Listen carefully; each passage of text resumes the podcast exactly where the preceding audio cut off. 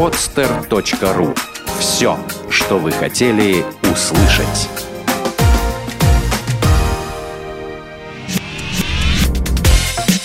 Тренировочный день. От мечты к цели. Авторская программа Виктора Маркина. Здравствуйте. Вы слушаете новый выпуск программы «Тренировочный день». Программа о том, как с помощью занятий спортом укрепить и улучшить физическое состояние организма, поддерживать себя в хорошем эмоциональном и психологическом состоянии. Моя цель и цель гостей нашей программы – рассказать вам о том, как сделать вашу жизнь ярче, наполнить вас жизненной энергией и позитивным отношением к жизни, рассказать вам о том, как с помощью спорта можно изменить жизнь к лучшему. И сегодня в гостях нашей программы популярный свадебный фотограф из Санкт-Петербурга Сергей Александров. Сергей, я думаю, некоторые слушатели подумают, а что вообще делает свадебный фотограф в программе «Тренировочный день». И тогда я продолжу дальше, что Сергей путешественник, альпинист, водил в горы детские походы и, конечно, сам ходил в горы. В общем-то, что тут особенного? Ну, разве что совсем недавно Сергей стал бронзовым призером чемпионата России по горным лыжам. И единственное, о чем я еще не упомянул, это то, что Сергей занимается этим не имея двух ног. Привет, Сережа. Да, привет. Сережа, расскажи, пожалуйста, что с тобой произошло? А, ну, в 2009 году мы готовились к очень серьезному походу на Памир. Задача была взять три семитысячника в одном походе. Но, к сожалению, не судьба была. Вот. Мы э, совершали такое тренировочное восхождение на Эльбрус. Э, нужна была просто акклиматизация. На обратном пути, на ровном склоне, ну, по сути, это ровный, спокойный склон. Он единственное, что он обледенел. Где-то за что-то зацепился, поскользнулся и падал. Долго, упорно, там, может быть, километра два, точно непонятно. В итоге э, открытые переломы обеих ног, обеих голеней, ну, на уровне верхних третей. Э, и, собственно, ну, с такими травмами долго не живут, поэтому э, Мне очень сильно повезло, может быть, не знаю, сложно сказать, э, комплекс всего. Ребята, мои друзья, точно сработали, у меня были внутренние силы, еще, наверное, что-то помогло. В общем, суть в том, что за 32 часа до больницы, до серьезной помощи я остался живой. А так часа полтора живут с этой травмой. А как, э, как это случилось? То есть ты упал, дальше э, ты лежал, как отреагировали спасатели, куда тебя привезли? Мог бы ты поподробнее описать именно сам процесс? Почему, почему так произошло? Ну, во-первых, хочу сказать, что у нас была подготовленная, зарегистрированная группа, а то в прессе писали, что это была непонятно какая группа, самовольная. Это неправда. Мы были подготовлены, зарегистрированы группой. Мы сразу сообщили спасателям, где мы, что мы и зачем. Вот. Э, соответственно, ребята сразу перенесли надо мной лагерь и оказывали сразу полноценную помощь в тех условиях, в которых было возможно. Вот. Э, ну, я не буду там медицинские все характеристики описывать. Было все сделано точно, четко, и это, в общем-то, меня спасло. Э, спасатели пришли не сразу, там ждали сначала вертолета, это очень долгое путешествие, и спасатели как раз перед этим там занимались спасением э, после соревнований или брусиады. А, там была очень плохая погода, и, по сути, они там сутки до этого стаскивали людей с того же Эльбруса с другой стороны только. И потом им позвонили, что надо на другую сторону идти. То есть получилось такое стечение обстоятельств, то есть ну, за да, день да. до то, что случилось с тобой, спасатели помогали другим людям. Да, да, да. Потом на следующий день им позвонили и сказали, что... Да, и в итоге эти 10 человек э, совершали совершенно уже титанический труд, э, переходя обратно опять через, через брус и э, тащили меня обратно по склону. Это огромная тяжелая работа, и они ее сделали, и я не знаю, как... Я им очень благодарен за это. Вот. Ну, по факту просто спасли тебе жизнь, получается. Ну, по факту, наверное, да. Вот, тут... Что произошло дальше? Тебя привезли в больницу? Меня привезли в больницу, в, сначала в Тернаус, там э, первая помощь, и потом перевезли в Нальчик, э, где ночью, ну, как было совещание, не совещание, я, как сказать, опять же, дальше совершали совершенно чудеса. Меня прямом смысле носили на руках все это время. И в том числе врачи из Нальчика, которые собрали, я видел, консилиум, это были люди, которые ну, серьезно отнеслись к ситуации. Они не просто там очередной товарищ пришел, которому вроде надо ноги отрезать. А это были люди, которые понимали, что другого способа нет, и я им полностью доверял. У меня не было никаких проблем. Ну, сказали, надо резать. Вот, я сказал, ну режьте. То есть никаких сложностей с этим нет. Вот я остался живых, я это понимал, что у меня очень мало шансов было. И, ну, скорее, как бы совсем их не было, но вот повезло. Ну, сложно сказать, э, в чем причина. Сереж, ты настолько свободно об этом говоришь, настолько сейчас спокойно. Это прошло уже сколько? В каком году это было? Это в 2009 было, это сколько? Почти 4 года. Угу. А сколько тебе сейчас лет? 31. Невероятно просто. Сережа, а расскажи, пожалуйста, как окружающие отреагировали на то, что с тобой произошло? Э, как твоя девушка отреагировала на это? Вы тогда были женаты или? Ну, э, тогда еще не были женаты, мы как раз к тому моменту расстались. Вот, а потом она пришла ко мне в больницу, и мы остались с ней. Вот, и сейчас у нас э, уже 7 месяцев, почти 7 месяцев. И ну, вообще, не знаю, это мой близкий, родной человек. Если она тебе а помогла то... именно своей поддержкой, то есть э, вы расстались, она пришла, тебя поддержала и дальше... Да тут э, я даже не знаю, как сказать, просто ну, когда я говорю о жене, я сразу начинаю смущаться, улыбаться, и мне становится так хорошо, что я во всем забываю. А там было ну, я не знаю, я попал действительно в чудесную ситуацию. Мне сложно это э, всегда описать, почему это произошло. Все, что происходило, это, может быть, странно звучит, но это как э, огромный большой подарок. Казалось бы, да, это нелепо звучит, там остался без ног, инвалид, все, капец, вообще полный. А, тем не менее, я, опять же, не могу, э, не, не могу сформулировать до конца, откуда оно взялось. Это э, чувство того, что э, все хорошо. Э, я лежу в больнице, в реанимации, без ног, э, мне там плохо, с 10 капельницей, с температурой, рядом там люди умирают постоянно, реанимация, потому что вот. А прилетает мотылек, а мне хорошо. Я смотрю вообще на него и радуюсь до, до безобразия последнего. Вот. Я там, со мной друг остался э, там в больнице пока, да, и он рассказывал мне, как э, мою бабушку не оставили, и ей помогли, и что творилось в городе, что там уже что-то такое собирается. Мне реально мои друзья собираются, чтобы мне помочь, и и мне от этого хорошо. Не знаю, это внутри формировалось, это какое-то чувство изнутри, которое, как это сказать? Я почему говорю подарок? Потому что оно не заработано мною. Мне не требовалось никаких э, внутренних усилий на то, чтобы его поддерживать. Просто я лежу, и мне хорошо. Это какое-то странное э, состояние, и оно переносилось. Я приехал сюда в город, лежал в больнице, ко мне очередями приходили друзья, знакомые. Это просто тоже совершенно невероятное ощущение. Они толпились в коридоре с сумрачными лицами, с каменными, готовые, значит, сейчас проститься с бедным несчастным инвалидом. Но надо же как-то посетить, так сказать, отметиться. Вот. А уходили э, счастливые, радостные люди э, совершенно легко и свободно, и приходили снова, там, лазили через заборы, потому что не всегда пускали.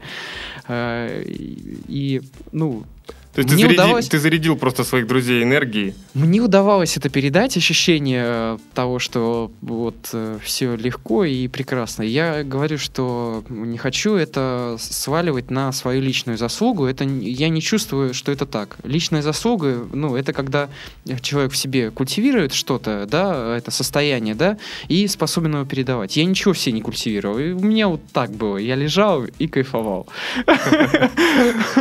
Ребята, Обратите внимание на то, что сказал Сергей. И я бы хотел выделить основную мысль для слушателей. То, что вы не можете управлять тем, что с вами происходит. Отчасти не можете. Как пример, то, что ты пошел в поход, там был ну, ледовый склон, который ты проходил несколько раз. Но почему-то mm-hmm. ты, может быть, расслабился, упал. Э, была у тебя была уверенность, что на таком склоне ничего не, не произойдет с тобой. Но в один момент ты оказался абсолютно беззащитен и падал ждал конца, ждал смерти. но ты смог изменить свое отношение к происходящему. Если вы выберете правильное отношение, то вы подниметесь над своими проблемами, станете выше своих проблем. И это очень важное качество для человека. И это качество я вижу в тебе. Э, Сереж, мы сейчас пообщались с тобой про друзей, про поддержку твоей семьи. Расскажи, пожалуйста, кто тебе помог купить протезы, как ты встал на протезы, как ты стал ходить, твои первые шаги? Ну, э, я говорю, что после этой травмы со мной просто чудеса творились. Мне помогало огромное количество людей. Я, если сейчас буду говорить э, спасибо, перечисляя фамилии, мы до вечера тут просидим. Э, ну, это правда. Я не, не знаю даже с кого начать. По большому счету, мне ближайшие первые два года после травмы я не знал проблем там ни с деньгами, ни с какими-то другими сложностями. Э, все, все сделали, все организовали.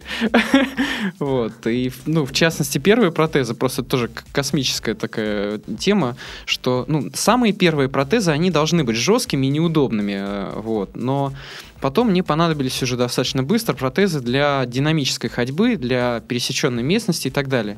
И это уже стоит очень больших денег, которые государство не дает. Э, я попросил протезиста посчитать, сколько это стоит. Мне он 526 тысяч назвал цифру. И человек совершенно незнакомый мне, я его видел два раза, он мне просто выдал этот брикет денег и сказал, на, пользуйся. Все, сейчас я, к сожалению, его уже и найти не могу, он где-то за границей живет. Ну, просто Но, невероятно. Э, вот да, просто вот так. Раз и все. Может быть, он нас услышит, этот человек, и... Ой, дай бог. Э, давай, пока мы не будем касаться темы как ты завоевал бронзу на, на лыжах. Расскажи, пожалуйста, в повседневной жизни, э, насколько тебе сложно передвигаться, испытываешь ли ты какие-то проблемы именно э, в повседневной твоей жизни? Ну, э, сейчас э, больших проблем у меня уже нет. Я могу пройти гораздо больше, чем среднестатистический человек. Э, по крайней мере, вот этим летом я ходил в Норвегию, ну, а, хотя бы один день я могу сказать, что я прошел 10 часов э, с рюкзаком 25-30 килограмм, точно не знаю сколько, по горам, по, через перевал, по камням. Э, с полтора часа идешь, 5 минут привал, 20 минут перекус. Все, 10 часов работы. Это серьезный спортивный день и не каждому под силу. Я к тому, что сейчас я вполне здоровый, сильный человек начиналось это все э, достаточно болезненно. То есть первый раз, когда я вставал на протезы, ну как сказать, сейчас скажу, когда, значит, 9 мая я упал, потом там пару, два или три месяца я лежал в больницах, и потом катался на коляске. Уже на коляске э, находил работу, это тоже отдельная очень интересная тема. На коляске, на самом деле. Просто я прошу прощения, что перескакиваю с темы на тему. Но суть в том, что просто я начну тогда с реабилитации на коляске. Э, у меня удивительное ощущение было. Я выезжал на улицу, ну, понятно, что наши улицы не приспособлены для колясочников. Тем не менее, я подъезжая к поребрикам, меня буквально подхватывали чужие незнакомые люди. Никогда не нужно было даже спрашивать о помощи, всегда кто-то поможет. Вот. Я ехал там вдоль улицы, останавливались машины, предлагали, может, куда-то докинуть, довести. Э, проблем с передвижением на самом деле фактически не было. Реально люди помогали. Был один случай, когда меня, э, я садился в маршрутку, и меня подхватило одновременно шесть человек. Я даже не успел сказать, что там за колеса нельзя хвататься, потому что меня может перекинуть. Э, просто меня занесли, поставили и разбежались. И, и все. То есть это совершенно космическое ощущение. Это очень классно, здорово, что люди, незнакомые люди помогают. Да, и это, это действительно так. У нас в городе это так. Я, я не знаю, э, ну, я понимаю, что да, у нас инвалиды на улице не выходят, вот, но у меня не было проблем. Я ездил э, в центр города работать. Вот, работать фотографом один, без всякой помощи, в, с фотоаппаратом тяжелым на, на пузе. Вот. Ну, когда я тебя увидел первый раз, когда я с тобой познакомился, я абсолютно не обратил внимания.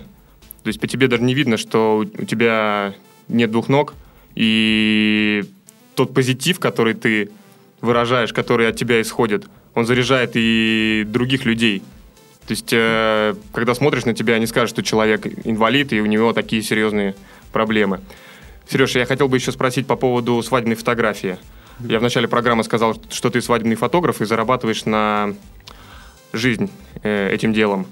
Э, примерно свадьба начинается где-то с 8, наверное, утра, с 9 утра, у всех по-разному, и заканчивается уже ближе к вечеру.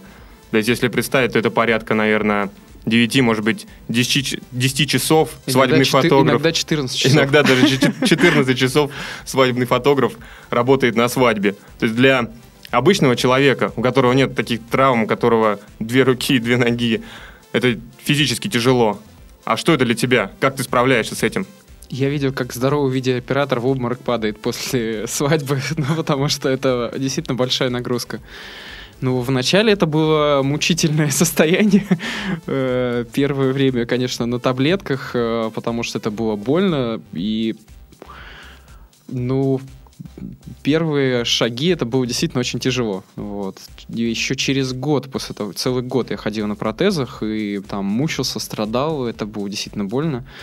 Вот. Но сейчас э, у меня есть возможность дальше продолжать увеличивать свои резервы. И опять же, мне очень сильно помог мой протезист, который э, ну, дал внутреннюю свободу по отношению к протезам, потому что ну, когда было ос- особенно в начале, там, очень больно, там, коснешься, и все, просто вообще, ну, налаживалось кровообращение, все. Э, Я ему звонил, спрашиваю, что делать. Он мне говорил, терпи. Ну, то есть э, идея в том, что никаких внешних ограничений по отношению к этим проблемам нет. То есть насколько можешь терпеть, все. И э, это ну, это дает э, свободу.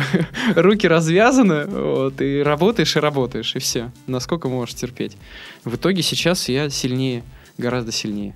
Сереж, давай сейчас поговорим о психологии инвалидов. Э, Расскажи, пожалуйста, ты с ними очень часто общаешься, и кто эти люди? Расскажи про их мировоззрение, про их сознание, что происходит в головах этих людей.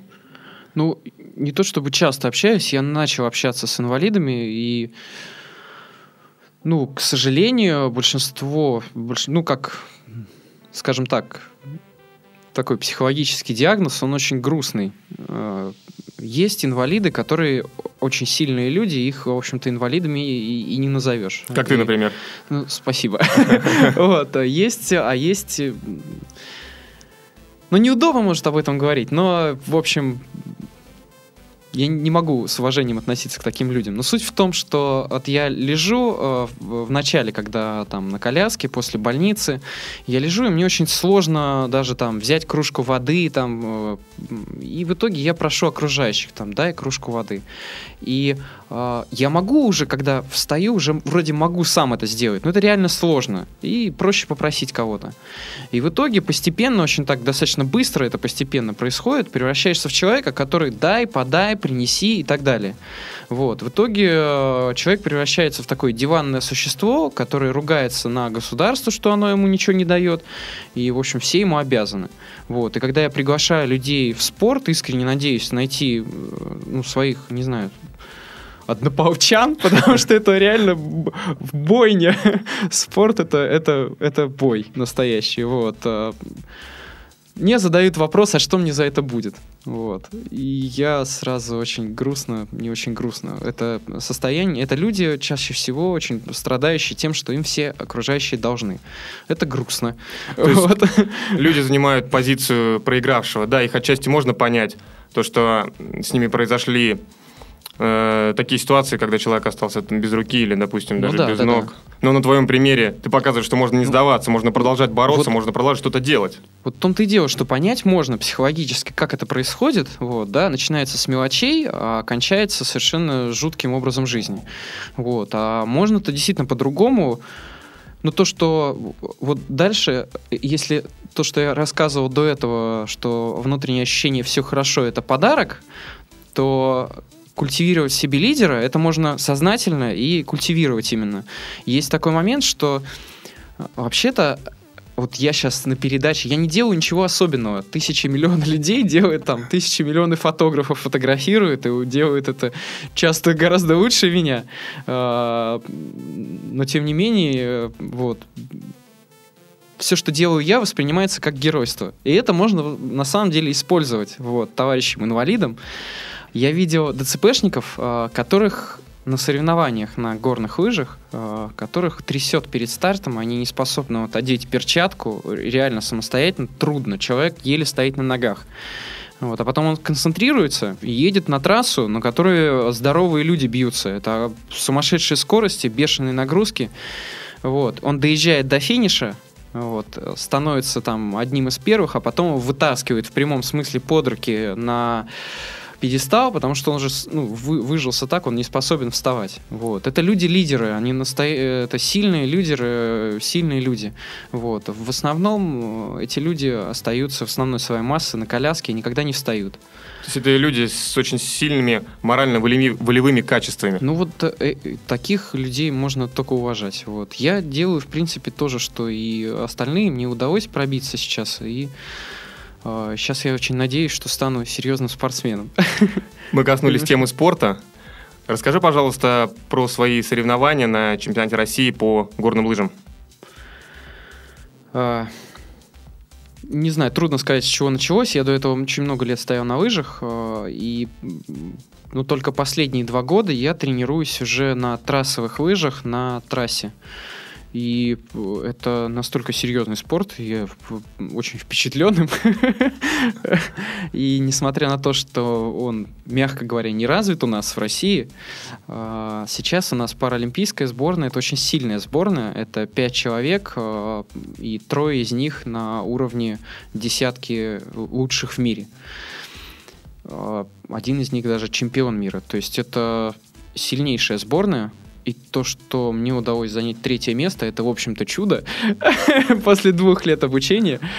А, мне повезло, во-первых, трое сборников упали, такое бывает очень редко. Да ладно, не принижай свои заслуги. Вот, а, ну как, да, я не принижаю, потому что за мной четвертым шел человек, который 18 лет тренируется, и у него нет руки.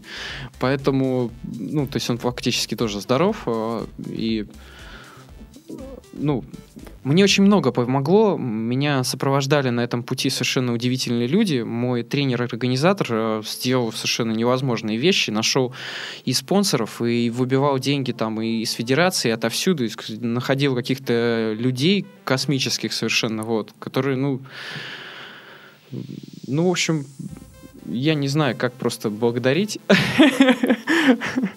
Сереж, а с какими травмами участвуют люди-паралимпийцы в этих соревнованиях по горнолыжному спорту? Сейчас в России все без э, пальцев рук, без руки, э, на протезах двух голеней катаюсь я один, и еще, по-моему, один парень катается на протезе одной голени. Или двое там, ну что-то такое. Ну и все. Я знаю, что ты хотел бы найти как это правильно сказать, как ты выразился, однополчан, которых можно было бы привлечь к горнолыжному спорту. Может быть, с помощью нашей программы кто-то услышит и потом свяжется с тобой, либо со мной через программу, и мы попробуем привлечь больше людей, чтобы именно занимались. Я был бы очень рад. У нас есть э, Федерация спорта инвалидов, ее нетрудно найти, и найти там все контакты. Вот. Сейчас формируется команда горнолыжная. Я очень надеюсь, что Саша, наш тренер, останется с нами. И про- просто это был очень трудный год. И если будет с нами он, то у нас будет все для того, чтобы тренироваться, заниматься по-настоящему в силу. Вот. И очень я ищу людей, которые бы были в одной команде. А где проходил чемпионат России по горным лыжам? Это Сочи, точно на тех же трассах, что и олимпийские трассы. Это, это трассы, с которых, по словам местной больницы, 8 человек ежедневно в сезон привозят. То есть э, такая фишка Паралимпиады, что там же все, все происходит там же, где и здоровые спортсмены. А сочинские трассы самые такие, самые российские трассы. Вот. Так что я приглашаю людей активных. Мало того, кстати, хочу сказать, что это касается даже колясочников. Вот. Э, мы есть надежда, что получим финансирование на бобы, и люди-колясочники смогут тоже заниматься. В Европе это очень развито. У нас это один парень из Красноярска выбил себе все, ну, выбил себе возможность так заниматься. Вот. Настоящий спортсмен, но пока хотят, ну так, А что такое бобы? Э, Ну, это приспособление для того, чтобы можно было ехать на горных лыжах колесочником. То есть это, э, как сказать, такая металлическая конструкция, крепится к лыже, и э, в руках костыли э, от триггера, на которых такие маленькие лыжики, чтобы можно было управлять и держать равновесие. Помимо занятий горными лыжами, я знаю, что ты бегаешь и увлекаешься бегом. Да, да, да. Тут э, тоже история э, нашлись. Это компания Оттабок. Э, и я ездил в Москву, год доказывал, что я будущий крутой спортсмен. Ну, как сейчас рассказываю, как я молодец. И они мне сделали, опять же, бесплатно. Я не знаю, как они отобьют эти деньги, отобьют ли, это будут их собственные деньги. М, Протезы, ну, как это, у Оскара Писториуса, точно такие же, как это самое. А, дуги карбоновые. Ну и они позволяют бегать. Я не могу сказать, что сейчас в легкой атлетике я смогу достигнуть каких-то успехов. Два спорта одновременно это нереально. Но я в них бегаю все лето, и это именно поддерживаю э, форму летом. Да не то, что поддерживаю, летом ее надо в основном набирать. А уже зимой это техническая часть. Летом ты набираешь форму к зимнему сезону для того, чтобы Да, тренироваться да, именно да. на лыжах. Это очень э, жесткий спорт э, в плане физических нагрузок. Э, в итоге, ну, чтобы иметь представление, здоровые спортсмены на скоростных трассах э, нагрузка на каждую ногу достигает до 200 килограмм. То есть, ну вот если в Сочах там было на скоростных трассах 38-40 ворот, э, 38 раз присесть на каждой ноге с грузом по 200 килограмм на плечах. Вот, чтобы было понятно, что за нагрузка Просто невероятно.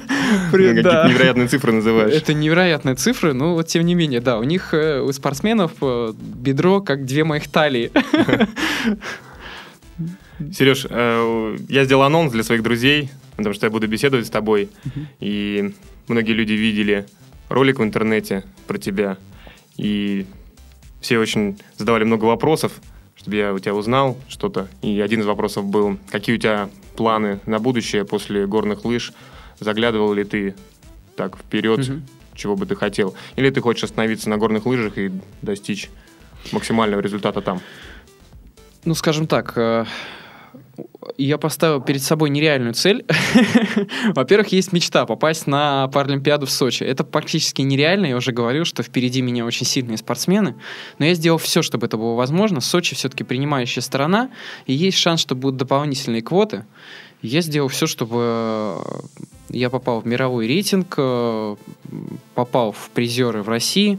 И если вдруг э, будут места, то я готов. Вот. Но это первое, да. В- любом случае, я планирую стать серьезным, сильным спортсменом, потому что это спорт, который меня просто кружит голову. Я после окончания сезона, мне в течение э, еще половины лета, каждый день э, снится, как я тренируюсь. Я каждый день еду во сне, отрабатываю повороты. Каждый. Не то, что там иногда приснится, каждый день. Для меня это очень важно и серьезно. Но э, нереальная задача еще заключается в том, что у меня моя любимая семья, дочка и жена, которых э, бросать я не собираюсь ни при каких условиях. А совместить этот спорт с э, семьей, ну, насколько я знаю, никому еще не удавалось, потому что это требует огромных денег. Э, Ну, в частности, все эти сборы, а, все это снаряжение, это просто совершенно космические цифры, почти Формула-1, э, очень дорогой. Ну, собственно, наверное, поэтому в России он не развит, этот спорт, потому что он очень дорогой, это очень дорого. Сережа, давай конкретно озвучим эти цифры. Э, Может быть, кто-нибудь из спонсоров нас услышит, кто захочет тебе помочь. Э, Сколько нужно потратить денег на сезон, либо ты можешь разбить по месяцам, чтобы ты мог и тренироваться, и при этом уделять время семье? Ну, мне бы хотелось даже не то, что уделять время семье, просто чтобы она была рядом со мной. Я могу, мне не сложно самому зарабатывать на семью, а вот зарабатывать на спорт и семью, это уже слабо. Пока. Вот, и семья, просто я бы хотел, чтобы они были рядом э, во время тренировок, во время сборов. э, э, Сборы, Сколько? естественно, не проходят не в. России, да? Ну, большинство-то сборов э, можно организовать в России. У нас тоже есть горы. Мгм. Э, но даже российские сборы это тоже большие деньги. А участие в соревнованиях и главное, что соревнования построены по принципу набора очков. То есть весь сезон нужно быть э, на соревнованиях. э, на соревнованиях в разных странах, и это все дорого. Э, соответственно, Цифры конкретные я сказать не могу, просто я их не знаю пока еще. Но это огромное количество снаряжения, первое, да, которое ломается. Нормальному спортсмену нужно до 20 пар лыж. Можно себе представить, 20 пар лыж это и цена, и хранение, перевозка и так далее. Но это просто все это очень сильно входит. Во-вторых, это сборы сами по себе. И в-третьих, это еще и работа тренеров, э, обслуживающего персонала. Это обязательно тренер-организатор, вот Саша, который, собственно, не знаю, за свои деньги часть всего организовал, часть там что-то привлеченное какие-то. Ну, в общем, человек, который э, выдергивает все из космического пространства. Вот. Нужен тренер э, технический, который непосредственно на трассе помогает. Это, в общем, это целая огромная индустрия. Насколько сейчас федерация помогает тебе? Э, в процентном соотношении не знаю, но, наверное, в основном. вот, все-таки это, ну, все-таки она как должна этим заниматься. Но опять же, это благодаря людям в федерации, конкретным людям, которые э, вышибают э, деньги, потому что так просто никто ничего не дает. Ну, опять же, повторюсь, то, что, возможно, кто-нибудь услышит нас и поможет конкретно тебе и другим спортсменам. Э, я бы хотел такое сделать немножко заключение в нашей программе. И сказать, может быть, немножко философскую такую мысль, что в жизни не существует ограничений. И все ограничения связаны с мировоззрением человека.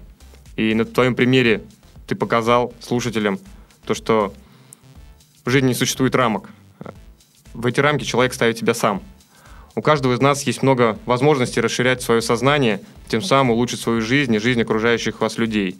Лично я зарядился просто мега позитивными эмоциями от тебя – я думаю, просто вперед на несколько недель.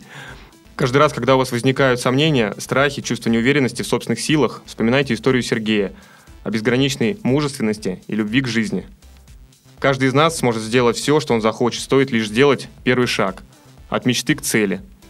Сереж, я тебе хочу пожелать удачи в горнолыжном спорте, удачи в жизни, чтобы ты оставался таким же позитивным человеком. Я уверен на 200%, что у тебя все получится. Большое спасибо тебе за разговор, за интервью. И это была программа «Тренировочный день». Я ведущий Виктор Маркин. До новых встреч. Сделано на podster.ru Скачать другие выпуски подкаста вы можете на podster.ru